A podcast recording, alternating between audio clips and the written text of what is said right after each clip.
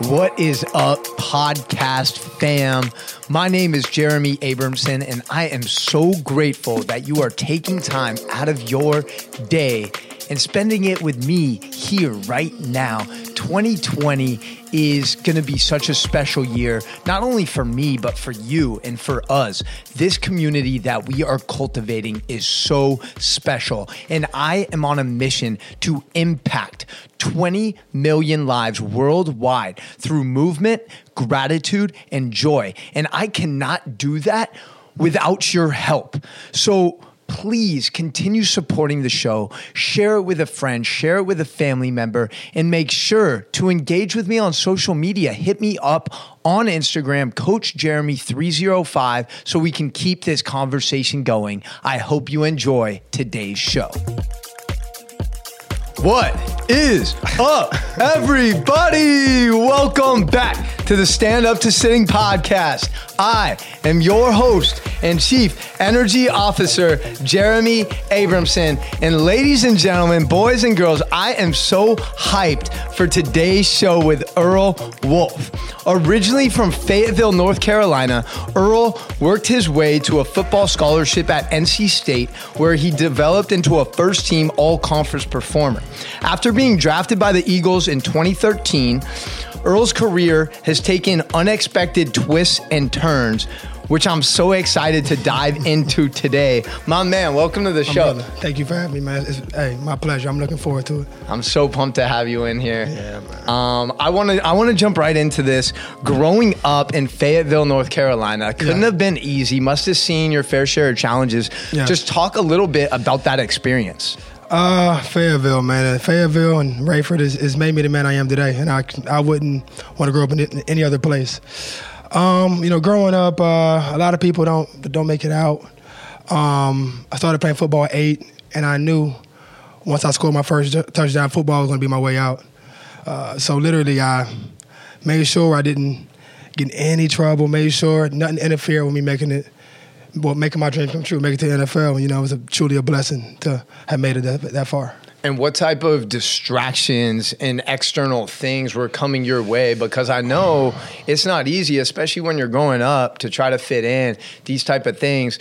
What type of things were you constantly being exposed to on a daily basis? Um, from drugs to, to violence to um, a lot of people just wanting to do things uh, the way you you know that you don't want to. But my, my, my thing was I try to I try to put myself around people like minded um, that thought the way I did, that, that that moved the way I did, that that was that wanted to be success, uh, that wanted to be successful, you know. And I felt like uh, as I as I went on. Um, it's crazy because I still have the same group of friends now that I had before. Yes, I cut some people off here and there, but it's always all love. Um, you know, I have still my friends come up now. They come up all the time. At least at least one of them come up once a month. You know, we kick it, we have a good time. Um, but you know, my, my my goal right now was to, like I said, only put put myself around people that's like minded, that have the same same goals and values in life. I love that. I love that. And I know you talk a lot about the inspiration of your mom. Yeah. Like that woman always having a vision of her and making Yes. her proud. How Yes. important was she in your development in that upbringing? Um, man, she's the reason I am where I am today. She's the reason I I made it as far as I did. You know, and I can't thank her more each and every day. We talk one day as it went by, probably since I got a cell phone, and me and her haven't talked. Um, you know, uh, growing up, uh, she was in the military, 32 years, National Guard, uh, Master Sergeant. Um, she did everything she could to make sure we were like we were okay. Made sure we were happy. Made sure we had no worries. She she busted her behind, man. And my thing is like I never ever want to do anything to make her upset, make her sad. Um, so literally, she was the reason why I did everything the right way. She was the reason why I went three times harder than what normal people do to make it as far as I wanted to. You know, she she's my why. You know, and I love her to death.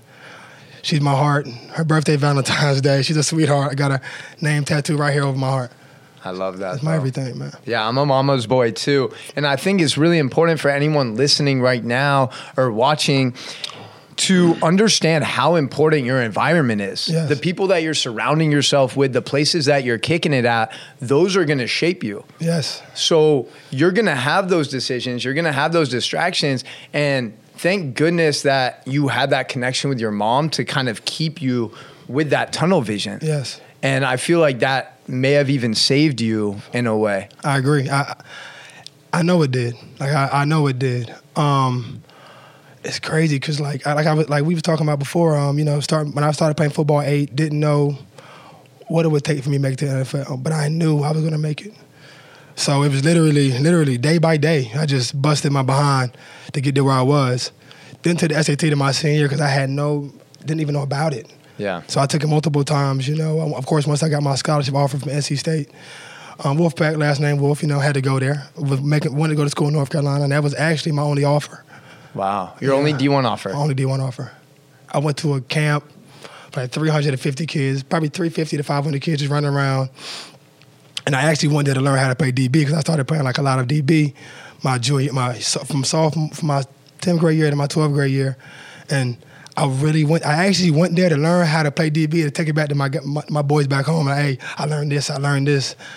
Um, not going that I would, not knowing that I would go there and get a and like come back home with a full scholarship offer full scholarship offer. I I was I was playing receiver in DB, and I was I was I was killing it, man. It was it, honestly it was nothing but God, Yeah. nothing but God, man. Yeah. was- I'm so thankful. Yeah, man. And I mean, your consistency and your commitment to the craft for sure played a big role in that because it's one thing to have the talent, but the determination and the consistency and the commitment day in and day out to actually embrace that grind and, pr- and embrace the process is a whole different thing. And I think that's a part of becoming an athlete or becoming a professional anything Yes. at the highest level, like you need to have that tunnel vision and you need to understand like your vision. And you talked Yes. about your why, which I think is so instrumental.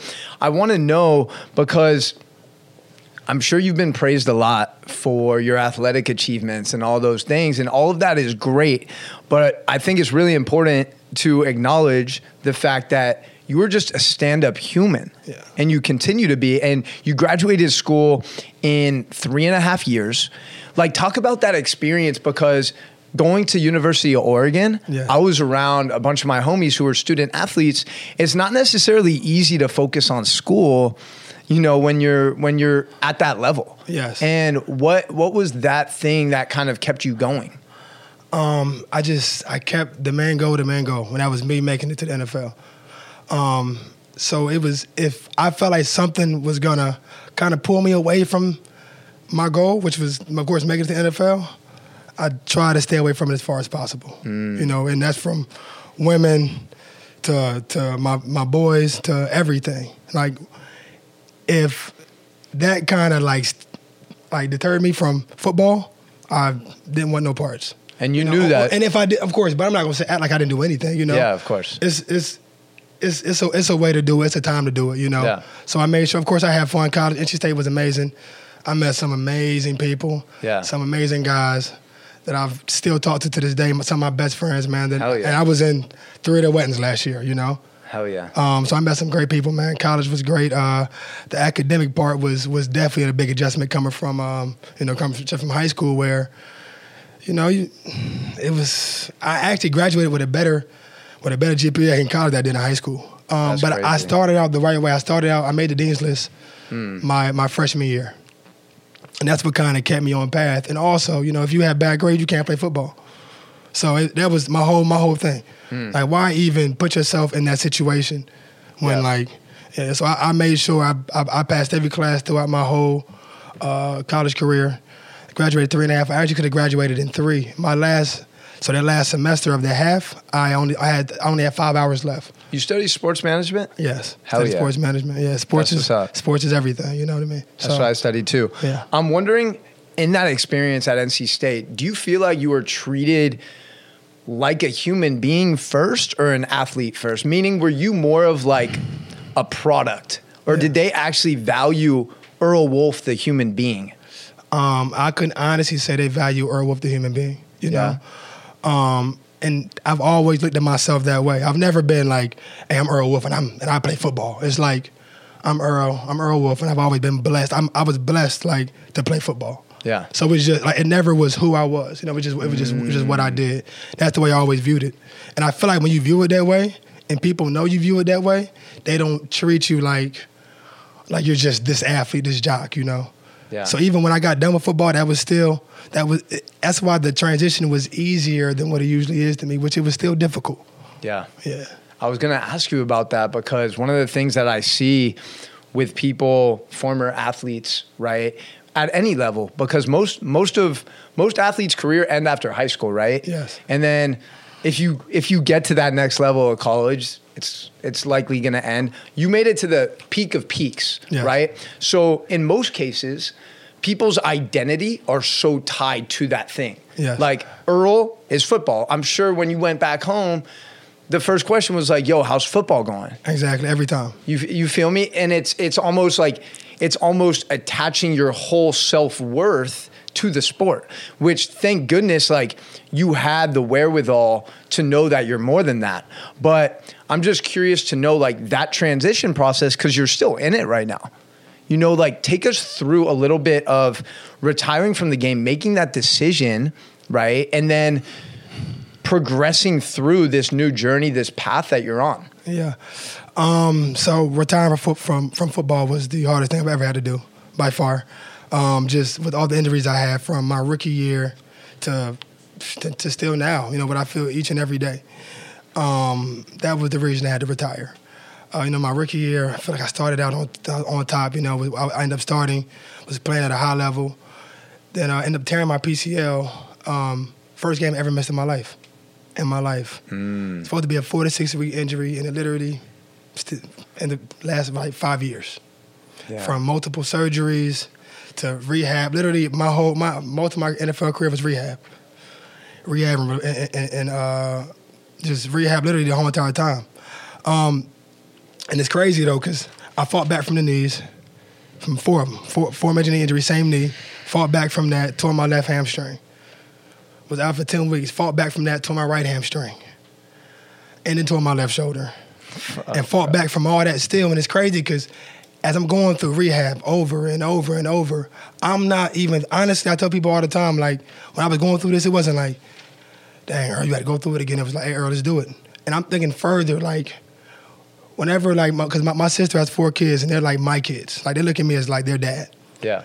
And I'm thinking about, I'm like, yo, like, as I'm going through this rehab, like, I'm thinking about them when they get older, like, Uncle Earl, I'm struggling through this. I went through this and I made it through. Yeah. So when I have kids, same thing. I went through this and I made it through. So you can, and, and that's for anybody. You can push, you can push through whatever. Every pain is temporary. Struggle is temporary. And that's all. And that's the way I look at life. Do you? I love that, man. Your mindset is on another level. Do you ever catch yourself thinking like, "What if?" Like, what if?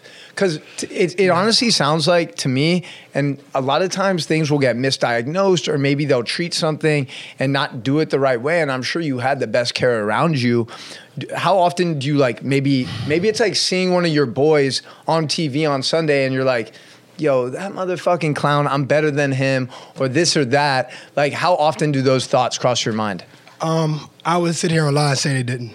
Like if I'd be like, ah, nah, they'll never cross my mind. It does.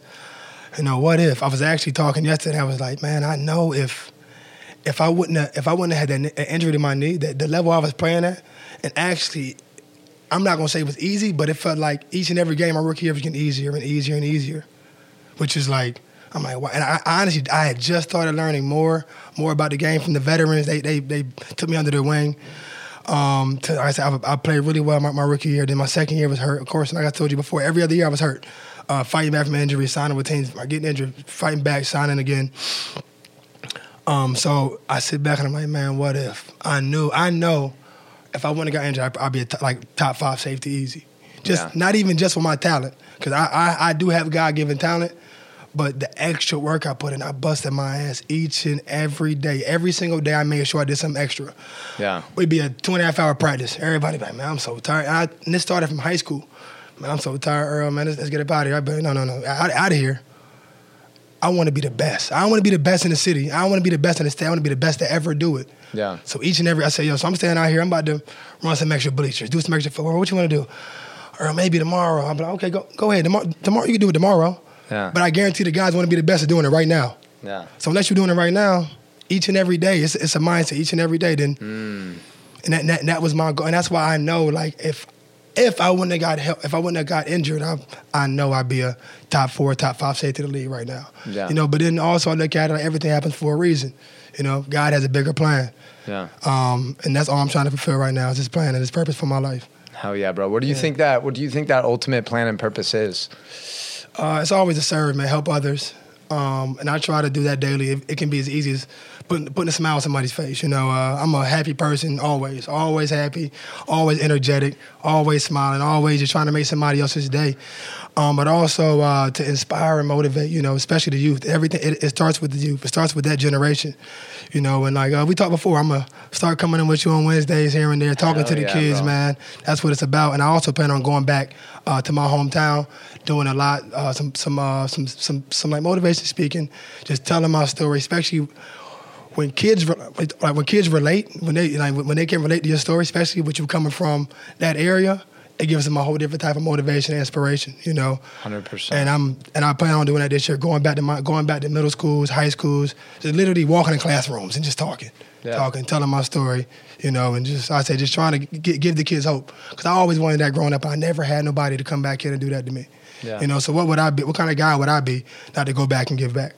Yeah. So- I love that about you, bro. In the short time I've known you, one of one of the quotes that I found that you said, I think it was when you were with Jacksonville, is you said, I take pride in my attitude.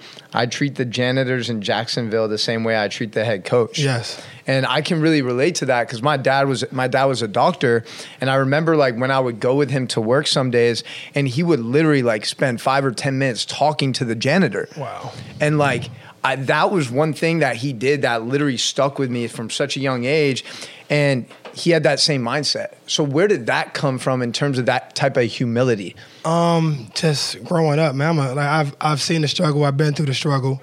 Um, I know what it is not to have a lot, you know. And a lot of people get it messed up, like to the point that it's like a lot of people that have, I guess you call it a level, a certain level of status.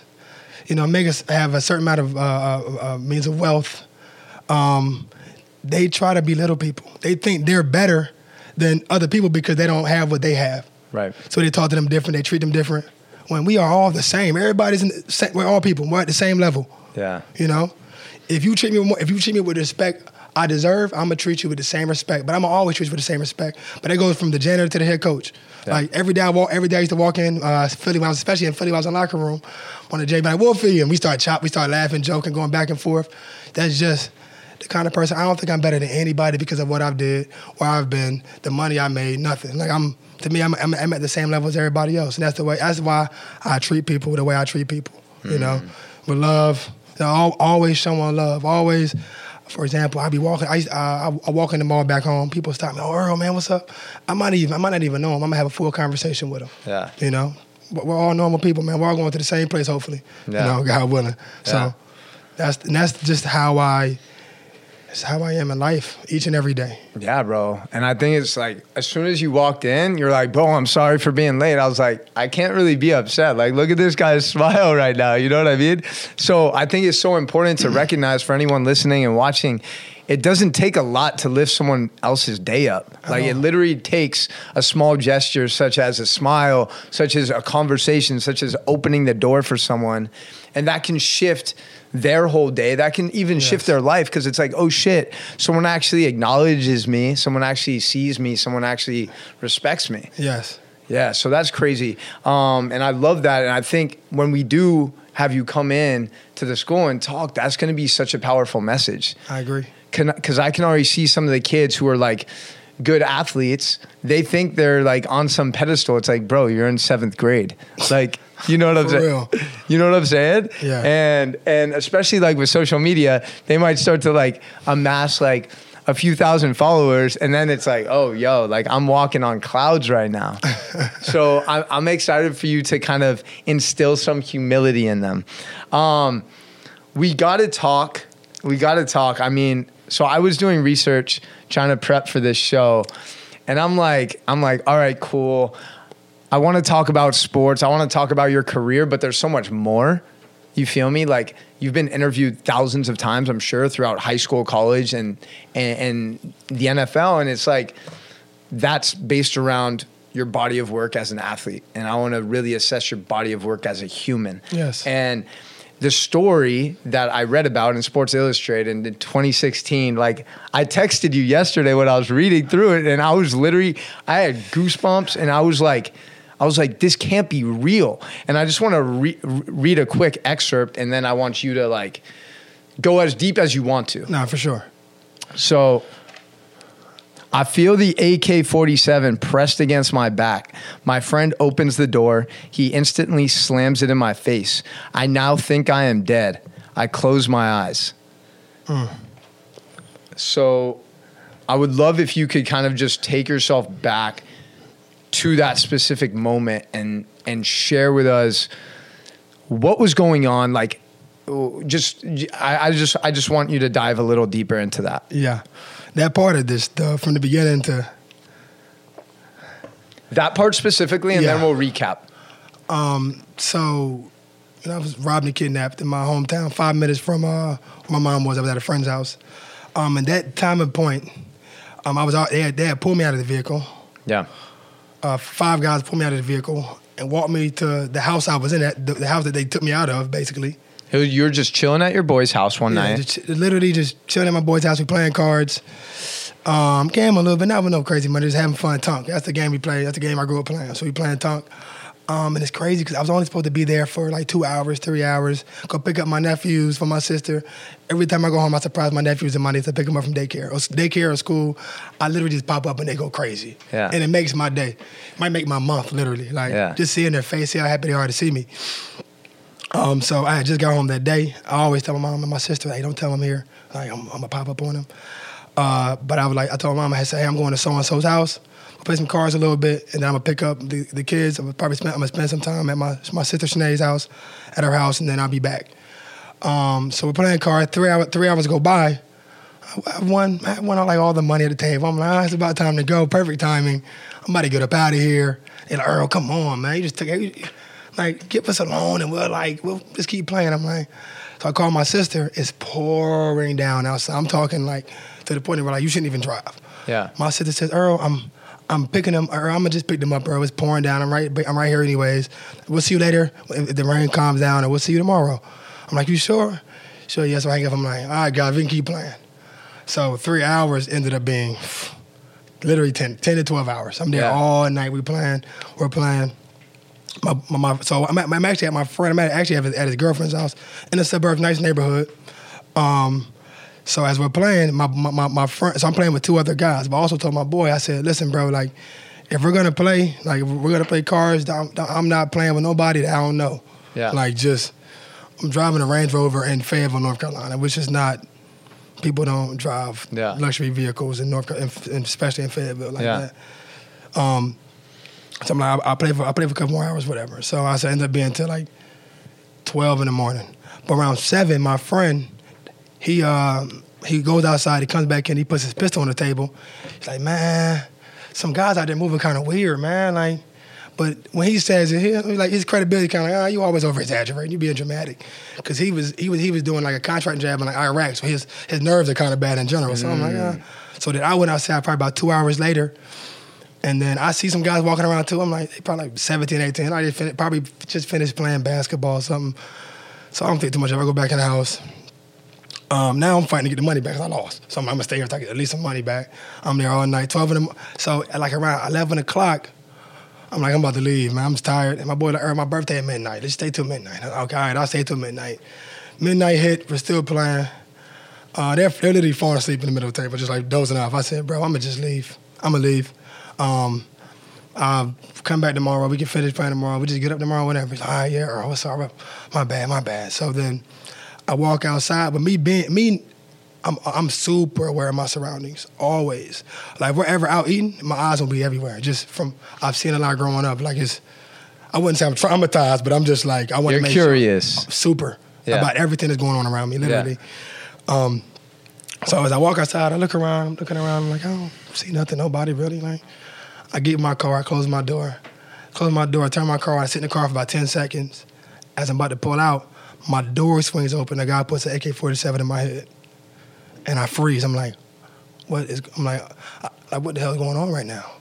He says, yo, give me, don't say nothing. Give me your keys, your wallet, your phone. Keys, wallet, phone. Pulls me out of the car. He has a mask on. Pulls me out of the car. I said, you can have anything you want. You can have the car. You can take whatever. I just want to get back home to my family. Another guy run from the side of the uh, house with a shotgun. Says, get in the effing back seat. Puts, puts me in the back seat. Two more guys run from the side. Put me in the, so now I'm in the middle of the back seat. They don't say nothing. They start driving. I'm like, what the hell was going on right now? At first, you thought it was like a prank your boy was putting. Yeah, I thought, I thought like my boy opened the door, swung I thought he like just wanted to open off the rip. I'm like, hey yo, I'm like, oh shoot, this is not him. Hmm. I thought somebody, I thought my boy was playing. Like, you don't think you're about to get robbed again? Like robbed, like. So as I, as they, as they pulled off, I'm sitting in the back seat. Literally, I, I start asking God why. Like right now, like God, why am I in this situation? I don't understand. I've done I've done everything the right way. I've never done a drug, never sold a drug, like never want to do any of these things to not be in this kind of situation. And now I'm in this situation. Like God, why would you put me in this situation? Like Right. really, I'm really mad. Like so as I'm like kind of talking to God, he asked uh, the guys, the guy that, that pulled me out of the car that's driving says, "I'm gonna ask you a couple questions. If I feel like you're lying, we're gonna kill you." I'm like, okay. He said, um, "Who's in the house?" I say the three people that's in the house. I'm not saying any names. I say the three people that's in the house. He says, okay. He says, where's the safe at? I said, "The- what safe? So and so got a safe. I know he got a safe. I'm like, man, he don't got no safe. Why would he have a safe? Yeah. Like, oh, he call himself this. I know he do a little. I know he. I'm like, bro, he don't even move like that no more. Like, I don't even hang with people that move like that. Like, he don't move like that no more. He been stopped that that lifestyle. That's the only reason I was hanging around him. Also, he, he a good dude, man. Like I said, he did, he changed his life around, and that- that's why I was still like hanging around him. Um, he said, "Listen, you'll tell us where the safe at, bro. We gonna kill you. We know, we know what, we know the money in there." Like, I'm like, okay, whatever. I said, "Listen, I don't know what you're talking about." He said, "Listen, since you don't know shit," he said, "What's your name?" I'm like, "Oh, they don't even know who I am." I'm like, "Earl." He said, "Earl who?" I said, "Earl Wolff." They stopped the car, and turned around, like, "Oh, the the NFL player. We tripping. We don't even want him. We gonna take everything from you. What's up? Where the money at?" I'm like. I don't even got no money, man. I don't got nothing on me, man. Like, like man, you, you lying. They start going crazy. Pi- like, pistol with me, hit me, uh, stick the gun in my knee, like, we'll blow your effing knee off. You'll never play football again. Just, literally, just like trying to like make me give them. But I'm, but at this time, it's crazy. I had a financial advisor. I only got money monthly. And it was toward the end of the month. I came back from Atlanta. We, we were just partying. I just gambled. So I didn't have a lot of money in my account at the time. I'm like, thank God it's the end of the month. He's like, let's go to the ATM, take out $3,000. I said, you can't take out three grand out of ATM. Doesn't work like that. So as they're like going crazy, it's cra- in the back of my mind, I'm thinking, I'm like, yo, this really might be my last time, like, ever seeing my family. I literally start seeing flashbacks of my whole life as a kid. But then literally I say, yo, listen, I, I, I start praying. As I started praying, I was able to talk. It's crazy. I was able to talk clear. Literally, because at first I was, I got, I, I got, literally, I- the guy had the shotgun in my chest the whole entire time. Other guy got a pistol, in my pistol on my side. Other guy in the back seat got an AK-47 like on my leg. I'm like, like I couldn't even talk when they're asking me questions. Yeah. I'm stuttering. I'm, I'm jittery. Like my nerves is going crazy. I'm like, yo, all it takes. Also, I'm a deep thinker. I said, all it takes is one of them to accidentally pull the trigger, and I'm dead. Like an accident. They get scared. I move fast. I get scared. So literally, I had my hands on the back of my head the whole entire time. I don't want to move. They get scared and they shoot me on accident. Um, I said so. Once I, once I started praying, I was able to. sp- I'm literally speaking to them like this. It's crazy. It was like God told me that I literally felt His presence, and I and I literally said this to myself, and I said to them, "Yo, I'm I'm 100 percent not dying this way." My mind said was, "I'm 100 percent getting out of this." Yeah. I don't know what it takes, what it's gonna take, but my mindset was, "I'm not dying this way. I don't deserve to die this way. I'm not dying this way." Um, so they say, "Hey, you can't give us, you can't give us no money. You don't know where the where, where the uh, where the money is in the house. We just gonna kill you." They drive. They start driving out of the neighborhood. I say, "Listen, listen, listen. We were gambling. It's a little, a little bit of money in there. Like, you kill me, they're gonna find you, or you will go to prison for life." I said, "We go back to the house. They give you something. You leave with something. Like." Then he, the guy said, you had a house here? I said, nah. He said, and I'm just real honest. He said, who you staying with? I said, my, I said, my mom. He said, where she staying? I said, you got to kill me. you got to kill me. I'm not, go- my mom, you got to kill me. I said, let's go back to the house. So we, we, we drive back to the house. They pull in. They pull in the driveway. It's crazy because when they were in the vehicle, it was all comfortable, like kind of just talking, talking, talking. As they open the doors to pull me out, they started kind of like panicking, like, "Oh, we go, go here, go here." Kind of went, kind of got loud, and it's crazy because my boy' birthday was, he was drinking. He didn't live there. He lived like 30 minutes when he was drinking, and he was about to leave. When I was leaving, I said, "Bro, stay. Like you've been drinking, bro. Take a nap, whatever. Sober up and then leave." So he ended up staying upstairs in the room, taking a nap upstairs in the room, and the window was open. So as as they're walking me back to the house, he hear a bunch of chatter, a bunch of like loud talking. He looks out the window. He's like, "Oh shit, what's going on?" Like, and then they see him. They start panicking. And say, "Oh man, they see us. They see us. Herbie get in the house. Herbie get in the house. They about to call the police, whatever." So they walk me to the door with my with my with my with my hands like to my back. They walk me to the door with the gun in my back. Was like, "Yo, knock on the door. Ask him. Ask him for the money." I knock on the door. I'm like, "Yo, bro." I don't know why I'm here. I don't know why I'm in this situation. I've done everything not to be in this situation. They're here for you. Like, just give them some money or something in exchange for me, please, bro. Just give them something. He said, bro, what are they? I said, bro, they right behind me. He slammed the door. As he slammed the door, I closed my eyes. I'm thinking, I said, even before, as I'm walking to the door, I'm kind of like trying to figure out how it's gonna go. They're gonna put, they're gonna throw me in the house, or they're gonna shoot me as I'm walking to the door. Or, so as he closed the door, I closed my eyes. I'm thinking like I'm about to get shot in the back, literally. They start panicking, kind of like, oh man, they calling the police, They're calling the police. Leave, leave, leave. Literally, everybody started running different ways. Uh, they go to the car, they grab me, put me back in the car. So now they put me back in the car, they pissed, like, man, dang, we didn't get nothing. Like, we didn't get, like, man, like, like man, what we gonna do with him? What we gonna do with him? I'm like, man, just drive, just drive.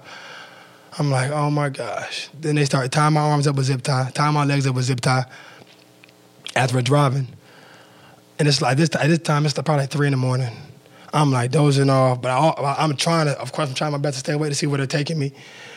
Um, so probably like 20 minutes later, we pull up to the dark, you know, especially in North Carolina, the back streets, pitch black dark. We pull up to like uh, some part like like kind of in the woods, but like it was like a neighborhood right there, neighborhood right there. But we was in the woods, pitch black dark. They pull me out the car. I'm lay, I'm literally laying down in, a, in zip ties, laying down. They start talking about what they're gonna do. Like, should we shoot him? Should we kill him? Like, I'm sitting there like, please, Lord, please. I'm, I'm really praying, praying, praying. Um, and it's crazy because then a police car about 50 feet away drives by. Didn't even see us. Like 100% didn't see us. They knew they didn't, like they knew he didn't see us. Like drive by speeding around the corner. They start panicking again, like go, go, go, go, go. They're looking for us, they're looking for us. Got my car, drove off and left me there tied up. So as they leave, talking the happiest moment of my life, I'm like, oh my gosh, I made it. Yeah. I start going crazy. So I get up. I try to get up, but my, of course my arms is tied, my, my, my, my legs is tied. I really can't move. So I'm trying to get my arms out. I can't get my arms out. And I pop my arms out. I try to get my legs out. I say, I'm not about to sit here. And they think about them, they think about the way they just left me here. And they come back. I said, oh hell no. I get up, I start hopping, hopping, hopping. I see like a trailer park right here in the neighborhood, way down there. So I'm, I'm hopping, hopping, hopping. I said, Earl, think, think, think. Okay, so I have to knock on somebody's door. Just ask them to call the police. That's all I need them to do. That's all I need them to do. Nothing else. Nothing more. I don't want to come in the house, but I also don't want to get shot. Knock on the door, zip tied. Like, is somebody thinking like I'm trying to rob them or, you know, it's, th- three o'clock in the morning. So I've noticed the second, like the second trailer has like lights on, and it's music, music blasting. I said, I probably like, I probably know somebody here, or definitely know who I am if I say my name. Also, I had on Jackson Ja- Jacksonville Jaguar shorts, so I hop up, I knock on the door, I back up. Like, who is it? I said, Sarah, I need some help. He said, who is it? And I said, I repeated again. He opened the door. He said, who the hell are you? I said, sir, I just got, I just been robbed and kidnapped.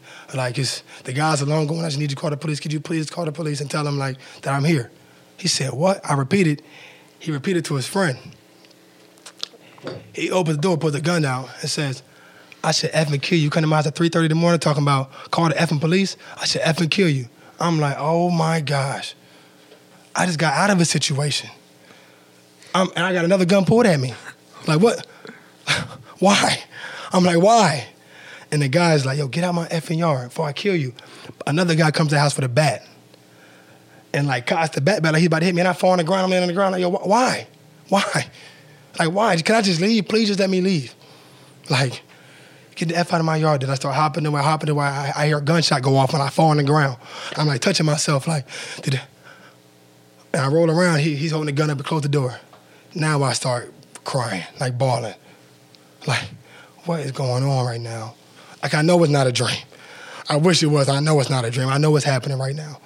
So as he shoots the gun, my adrenaline starts going off again. I pop my legs out and I start running. I see like a light down the street. I just start running to light, running, running, running, running, running, crying, like bawling. Like it is it's February of of freaking uh, uh, in North Carolina. It's probably like 32 degrees. I'm freezing, running. So as I see the lights, I run up at the gas station. I say, oh, they get the lights on. Nobody's working at the gas station. I'm like, okay, Earl, come on. I see a payphone. I'm not making this up. I see a payphone. I grab the payphone. The cord is hanging. I'm like, yo, I'm losing all signs of hope. So I sit down. I'm like, Earl, don't stand. Like, don't stand up here. Like, if you stand up here, they might come back around and see you. So I sat down behind the pole. I'm like, okay, Earl, you're like you're at it. I'm like literally, I'm speaking to myself third person. Like, you're at an intersection. Somebody will drive. Somebody will stop. And at least call the police. People driving by. I'm like, and I'm, and I, I don't look like I'm impaired. I don't look like I'm high on something. I don't look like nothing. So I'm literally standing about 30 feet away from cars, like, sir, man, please, I need some help. Can you call the police? For people just driving by, driving by, which I kind of understand. Like, it's 3.30 in the morning. Somebody asking for help right now. Yeah. Like, no. Yeah. like, so the lady passed by with her window down. Like, ma'am, please, I've just been robbed and kidnapped. I play professional football. Can you please just call the police? Please tell them I'm here. She like looks and she drives off. Then a couple, a white couple come through the gas station and their car smoking. They stop I back up because I was kind of. I back up. I say, "Sir, ma'am, listen, police has been the longest night of my life. I've been robbed and kidnapped. I've, I've had another group of guys pull guns out on me. Like, can you please just call the police?" She like, "What do you need to do? Just call the police." She said, "Sure, we'll call the police." And I'm like, I'm the happiest guy in the world. Like, wow. So she, I'm like, ma'am, sir, if y'all want to leave, y'all can leave. If you don't feel comfortable, I understand. As long as you make that phone call for me, it's fine. They says, no, sir, it's, it's, it's fine. Like, it's fine. We'll make the call. And she said, We'll stay right here. She gets out of the car. She starts talking to me. I start talking to her. Like seven police cars pull up. And I'm telling them what happened. Um, a lady officer walks up. She said, Sir, I'm going to tell you this one time.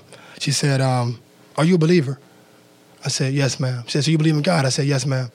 She was like, You must have, you must be praying each and every day, or you have multiple people in your family praying each and every day because usually we get a phone call, it's so and so is missing or 99% of the time, so and so is dead. Like, and we and we hope that we find you, but most of the time we don't even find the people, and we, we only find your remains.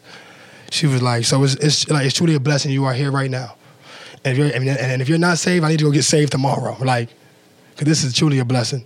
I'm like, yes, I know, yes, ma'am, I know. It's, I'm so happy to be alive. So they, I made a phone call, call my mom. The first person I called was call my mom. I call her. She's asleep. She don't even know what's going on. She, I call her. She's like, hello? She said, Earl? I said, Mom. She said, what happened? I said, Mom, just got robbed. I, start, I literally start bawling on the phone. Because when I'm in when, when I'm in the whole situation, I think I might never see my mom again. Yeah. So you talking about great to hear her voice. I was so happy to hear her voice. Like, uh so happy to hear her voice. Um, so of course she thought she started going crazy. She, I'm on the way. I'm on the way. Drives up there. Uh, my sister called the police phone. Me, me and my family were like we talk each and every day. Like we're super, super close. So I guess my mom called my, of course my mom called my sister. My sister calls the cop phone back and was like, hey, is your sister on the phone? My sister is bawling, like bawling.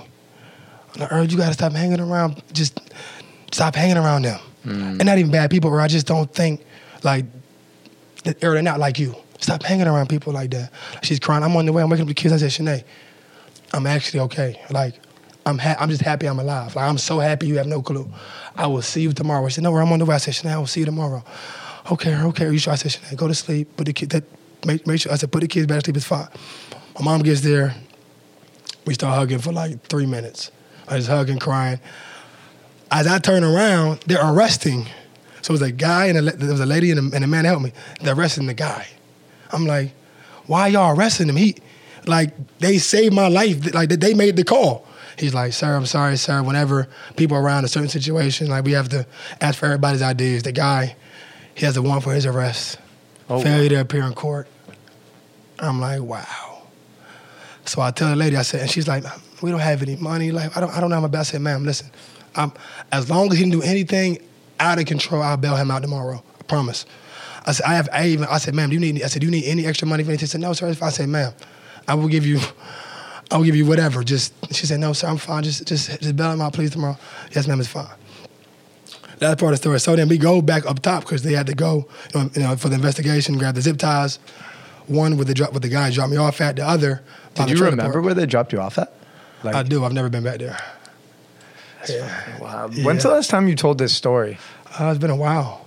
It's been it's been a little while. That's crazy, bro. Um, so real quick. So then we go back to to to uh, with the trailer park. Yeah. Um, and the police was like, he was like, "What happened when you came here for help?" I could have said, "Oh, they pulled a gun out on me. I smell. I smelled. Dr-. I said, they, they, he said, I said, yo, they, they just closed the door. They wouldn't help me. Say that's all that's happened. I said, that's all that happened. Like, I just I live by that code though. Just like just growing up, we don't yeah. we don't tell we don't tell none of that. You know, so if, I'm like they didn't hurt me physically, so like I'm not going like. So, but as he flashing light, the guy comes out like somebody came to my house at after three o'clock talking about it was robbed and kidnapped, um, and then like literally tried to fight me, try to run on, try to like run up on me and fight me. I couldn't. I was, I was, I was more mad at him than I was at the guys that robbed and kidnapped me at that at that time point. Yeah. Like I told the police, I said, yo, I said, yo, I said, shit, let, I said, shit, let him go, let him go. Like I'm about whatever right now. Like let him go. And of course they jacked him up, whatever, whatever. Um, so the moral, what I learned from that story is right. Um, it's crazy because I moved to Florida that weekend. It happened on like a Tuesday. I moved to Florida that weekend. Um, and as I moved, and, I, and I'm I'm I'm with a couple guys playing NFL. I was with my old manager. When everybody we all there talking, and I told the story Sunday, and they was like, "Yo, when did this happen?" I said Tuesday. It was like, "What the? Fuck? Like, how are you able? How are you moving around normal right now? How are you just acting like nothing happened?" I said, "Man, I, I, I he was like, y'all would have been in my house for months. I promise, or like not left. I would have felt like I was in danger 24 seven. I said, I, I didn't look at it that way. I always try to find a positive out of the worst thing possible. Mm. And this is what I and this is what I still live by. Like I literally prayed my way through that situation. Like mm. God showed me what He could do. Like show me. I so right now I, I, I feel more covered and shielded as ever. Like I know He has a huge plan for my life. Yeah. You know, and that's literally. And I was literally after two days I was walking around normal. What was the feedback from like the league, people in the league, coaches, teammates? Like, um, like did this at the time? Did was it like a big story? It was huge. It was, yeah. it was on ESPN. It was on, uh, of course, probably every news network in the country, most likely. Um, I got I, literally when it came out, I received thousands, sometimes thousands of phone calls. Yeah, like from people, of course, people want to interview my friends text, like my phone was going crazy to the point where I put my phone do not disturb. and literally just like, I don't want to talk. And of course, people calling me like trying to do stories. I'm like, I'm fine on the story right now. Like, I'm I'm I'm I'm good on the story. Um, this is actually telling. It's actually my second time telling my story like publicly, mm. and it's crazy because the guy's house I was at, he didn't. He never heard it. He read it on First Sports Illustrated, but he never heard it.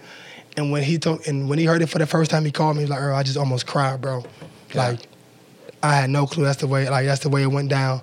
that's the way you felt emotionally, bro. Like, I'm sorry to put you. And I said, bro, it's, it's cool, bro. Like, um, the the perspective that you gain from it, because your your mindset and mentality on life was already so positive and optimistic, right? Yes. And then this situation takes place, and that mindset, and it wasn't just like praying in that moment, right? It was like all the years of prayer and just being a good human and doing the right thing that manifested into that moment and you were able to maintain your poise yes. your calm and you you had the wherewithal something that's super interesting that you said was like you understood that they might accidentally pull the trigger if you moved so you're like yo i need to keep my hands back and and just like not be threatening at all yes because i'm thinking of like myself in that situation and i probably would have been like just like squirming.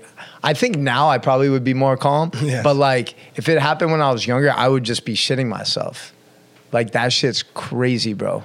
And like you said, I mean God's plan for you yes. is massive. Yes.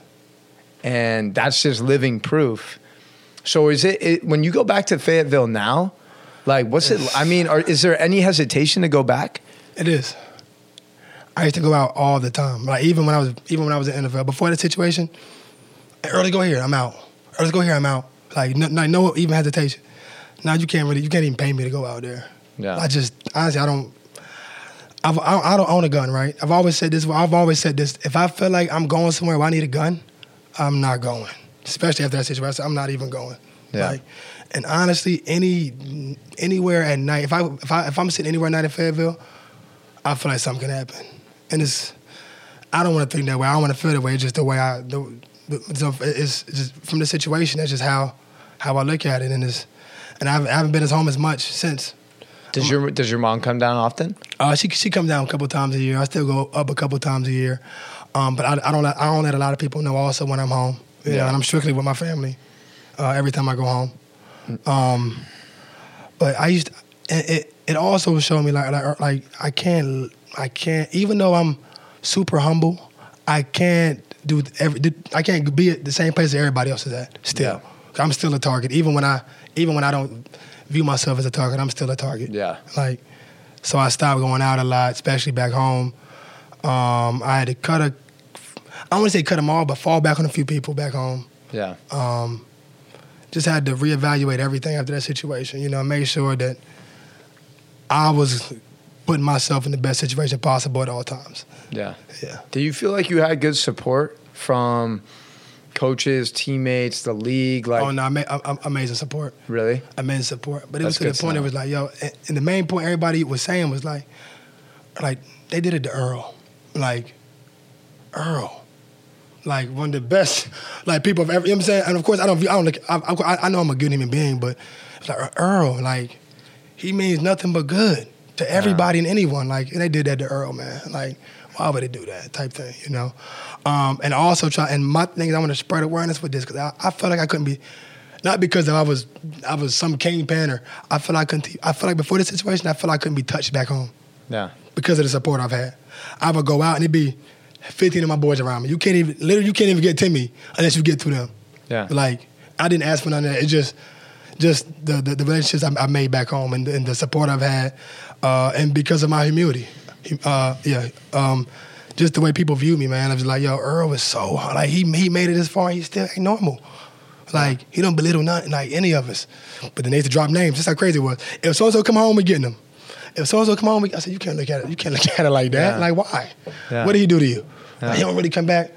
Does he? Is he? Does he have to come back? Yeah. Like kind of like no, Yeah. you know. So it was. I, Yeah. I want to. I think it's such an incredible story, and I can't wait to hear people's reaction. And I know Yeah. you mentioned that you met with people in LA about possibly making a movie and stuff like that. I just think, like you said, the perspective that you had in the whole situation, and and the fact that you've maintained that after, and it's even purified your purpose Yes. and your priorities even more than before is incredible. I want to segue a little bit because that locker room, just being in a locker room That's for am- most it's amazing. for most of your life, right? Like when I hear people who are leaving sports talk about the most challenging thing, it's not about missing practice. Sometimes it's about missing the game, but most of the time what they say is it's missing the atmosphere and the camaraderie of being in a locker room and having your brothers by your side. There's nothing like it, man. I miss it every day. Just those conversations, man. Relationships. Just knowing that, you know, just just knowing that you're in a war with the guy beside you. Yeah. You know, like you're doing it for him, you're doing it for your family, but you're also doing it for his family. Like just everything about it is like something that I miss every day. The relationships I met, like I was the clown in the locker room. I was the clown. I was also the DJ. I, I, I, I, I always had a speaker, plugging my speaker before practice. Like always, been been doing that since middle school, literally. Yeah. Like, and just that chemistry, man, of that locker room is amazing, amazing. You you you see and you hear the funniest things you you will ever hear in your life. You know, especially when you're dealing with people from from different walks of life, the people with every like every type of ego you could think of. Yeah. It's like I was telling one of my friends, I said, "Yo, so and so used to walk. He used to walk in on the phone every single day, like walk in, joke, like just on the phone every day, dressed up, like like designer down, like every single day on the phone. It wasn't one day didn't go by. I was sitting in my locker. I just finished eating breakfast. He's walking by on his phone. and we clown him every day. And it was just, it was, I said, just the vibes and it, it was amazing, man. I, I, I, miss it, man. I still talk to a lot of the guys though that I played with, especially in Philly. Yeah. Still have was there any? With the, with was there anyone when you came up, like rookie year, second year, that like really took you under their wing? Uh, yeah, man. Kurt Coleman, amazing guy. Uh, Nate Allen, uh, Cary Williams, mm. uh, Brandon Graham uh, Vinny Curry. It's, I can I can name a couple, man. But especially on the defensive side, in, the in the in the safety locker in the DB locker room, I mean DB meeting room, Cary, Brandon Boykin. Mm, um, he's Brandon Boykin went to where did he play college? Uh, Georgia. Okay, that's my guy. Yeah, Emmanuel, he nice. Emmanuel Acho works for ESPN now. Yeah, like man, like those are like my brothers. Like, still talk to them consistently. Uh, but yeah, especially like me, me and Cary Williams ended up being real close because we was together a lot, and Brandon Boykin all the time. Hmm. Like, and they, they took me under their wing, man. I can't thank him more. I talked to Cary yesterday, man. How can you? How I know you can't exactly replicate that setting, right? That yes. environment, that energy. Like, what can you do now? And like, what have you maybe tried doing to kind of get back that feeling of team? And just camaraderie that you felt in all those years? Um, well, you know, I'm, I'm training now, personal training. Uh, and it's been I started last year and it's been going really well, picking up a lot. Literally each and every week, I'm getting you know phone calls, uh, uh, mes- uh, emails, messages uh, with people you know asking, of course, pricing, asking, you know, and it's crazy. Anytime people, of course, when they hear training or how much, I say, hey, let's sit down and have a conversation, because I feel like when it comes to training, honestly, anything in life is is you know, yeah, you're, you're hiring me as, as a, you know to, to train you, but I feel like it's so much about relationship you know, like I know some like some some clients I have now will never leave me unless I have to leave. Will yeah. never leave me. Yeah. And of course, not and it's not just for the training, because of the relationship that that that that that, we, that we made. You know, um, and I feel like when me, I, I, am kind of get that locker room mentality, I mean, kind of uh, chemistry back. But of course, it's like I, am like kind of one on one. So I'm walking there. Uh, and I, you know, it's just, it's just super hype. I get, I get them hyped up. We talk, we laugh every time before. You know, we get it in. We got to get you. We got to get you like leading some big ass group. You want to yeah, do that? No, shit? for sure. I, I would love to. I would love to. We're gonna make it happen. There's okay. actually uh in two weeks. I'm gonna see if we can. It's late notice, but I'm gonna see if what we it, can. What was? It's like it, it's this Fit Miami festival. I'm in it. Oh, you are? You're yes. teaching? Yes. Oh hell yeah. Yes. You talked to Julia? Yes. Oh, amazing, bro. Yeah. Yeah, like, and and here's the thing when when when you talk about like coaching, training, whatever it is, like I would spend 150 or 200 dollars an hour just to hang out with you for yes. for an hour. I mean, luckily I don't have to, yeah. but but the value of just like you know picking your brain and hearing your stories and and connecting is so valuable. Yes. And I think I think the fact that you understand relationship building yes is is really important because you've probably had coaches in the past. Some of them just were like strictly business on the field. And then you probably had some coaches, like you mentioned at NC State, maybe, that cared more about you as a human and were like actually concerned, like, yo, how's everything going with the family? How's everything going with school? Yes. And it seems that you've really taken that latter approach. Yes. At like, yo, like, how's life? Yes. You feel me? Always. Yeah, bro.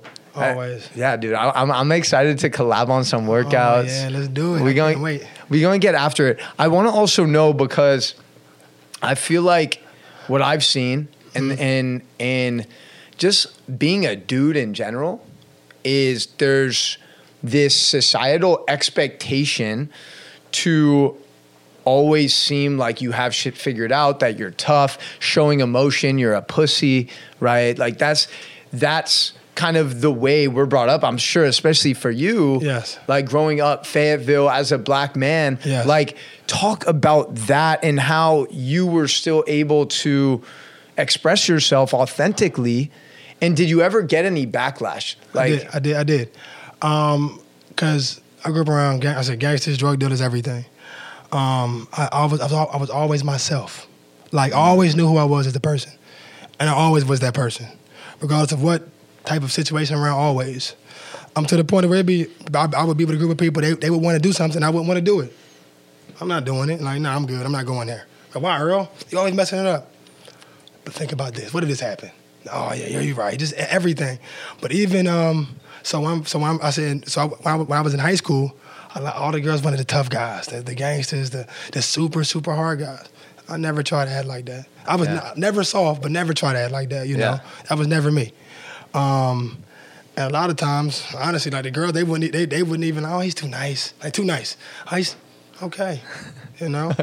You're okay with that. I'm okay. Okay, call it what you want. Too nice. I, I don't think there's no such thing. Yeah. You know, because I just I have the utmost respect for women. I grew up around my mom, my grandma, my sister. I treat women like queens. You know, respect them at all times, all times, regardless of what they say, what they do. It's just it's just the level of respect I've, I've learned. You know, from my mom. You know, Yeah. uh, especially. Um, I said so. Like guys would some of the, my, my boys would be be, be upset because I wouldn't want to do this. I wouldn't want to do that. You know, but growing as we grow older, one of my boys hit me up my, my freshman in college was like, yo, Earl, bro, I want to thank you for everything. I'm like, what do you mean? Like, thank you for always being you, like being organic, like being just being real at all times. Like, Earl, if it wasn't for you, I'd probably be dead, bro. Like, I'd probably be dead. Yeah. Like, I, I'm also, I'm the guy that tell my boys, like, a lot of people, oh, don't say that, it's soft. I tell every time I, if I'm talking to one of my boys, every time I got the phone, I love you, bro. I love you. Yeah. Like, every single time. You just Yeah. never know when it can be your last day, their last day. Like you never know what they're going through. So even with them feeling that kind of love, you know, it's just like, dang, bro, like somebody, somebody, somebody got love for me, you know, like, and it's, it's, it's I feel like that's what we miss a lot, especially as as as, as males, especially hmm. growing up. I feel like a lot of people, a lot of people hold a lot of stuff in. I'm the type I let everything out. Yeah. I'm always talking. I'm always I'm always vul- not always vulnerable. But I'm always open to being vulnerable. You know, Yeah. talking. You know, trying to talk about what I'm thinking about and trying to figure out how, how, how I can fix some you know fix some thoughts and always open to criticism. Always, always. You know, and I feel like that's that's, that's very important. Um, especially I say a lot of guys. The guy from the guy from uh, was it Deerfield Beach that that that committed suicide guy by train. Yeah. You know, he was going through a lot inside. Just going through a lot. Yeah, and I know Santiago gave me the signal that we have to wrap up soon, but but I want to actually continue off what you said. So back to Boys Club on Wednesdays. One of the things that my boy and I started, I was like, I was like, yo, we're gonna we're gonna end each session we have. And we're gonna give each kid a hug, like Yes. like wrap our arms around them, tell them we love them, real, and give them a hug. That's amazing. And like the first the first time we did it, Yeah, man. like all like the dudes were like, "Man, like you're gay, like get the get like get away from me." and and after a few weeks though, now it's like they know what's good and like they come in for it. That's real, bro. So we've That's created a real. Wow. culture of like, and we still have a ways to go, Yes. but we've created a culture of like, yo, this is just like me saying like I care about you, I love you, like bring it in. And that kid, that kid that you're mentioning, the 17 year old who just had received the scholarship to play D1 ball, He was amazing at receiver. and it's like it's like the, these aren't bad kids. Know, he- like they just need more love. They need more listening, more attention in their upbringing. And my guess is like everything that was thrown his way was all just football stuff. Like no one actually had like a man to man, real world conversation with the guy. Like, yo, how are you feeling? How Yes. are you? Like, how's your head? How's your mind? Especially with his family, and his family was struggling bad, you know. And and these are things like just last year in 2019, there was 45 school shootings in the U.S. And I'm like, that's almost a school shooting every week. Mm. And most of these kids are 12, 13, 14 years old, bro. Like they're not bad kids. They just need a little more support. So Yes. I'm like I'm I'm like overwhelmed with joy to bring you in. Like it's gonna be so powerful, and I know your message, your smile is gonna resonate with them so much. Uh, I want to give you 60 seconds. Okay. Like let's pretend. Okay, there's 7.5 billion people in the world, and probably four billion men. All right, you have 60 seconds to address all the men in the world. All right, what would you say? To those especially those men who are struggling to um to live like their most authentic version so you have 60 seconds to address all men of the universe All men of the universe. Men, listen. Nah, let me stop. nah, um, uh, we, we all go through things in life, man. We all have struggles. We, we all struggle with things. I told you before, pain is temporary, man. Uh, be more willing to open up. Be more uh, willing, just open to showing love. At, at love and affection, just little bit of the little things will take you so far in life.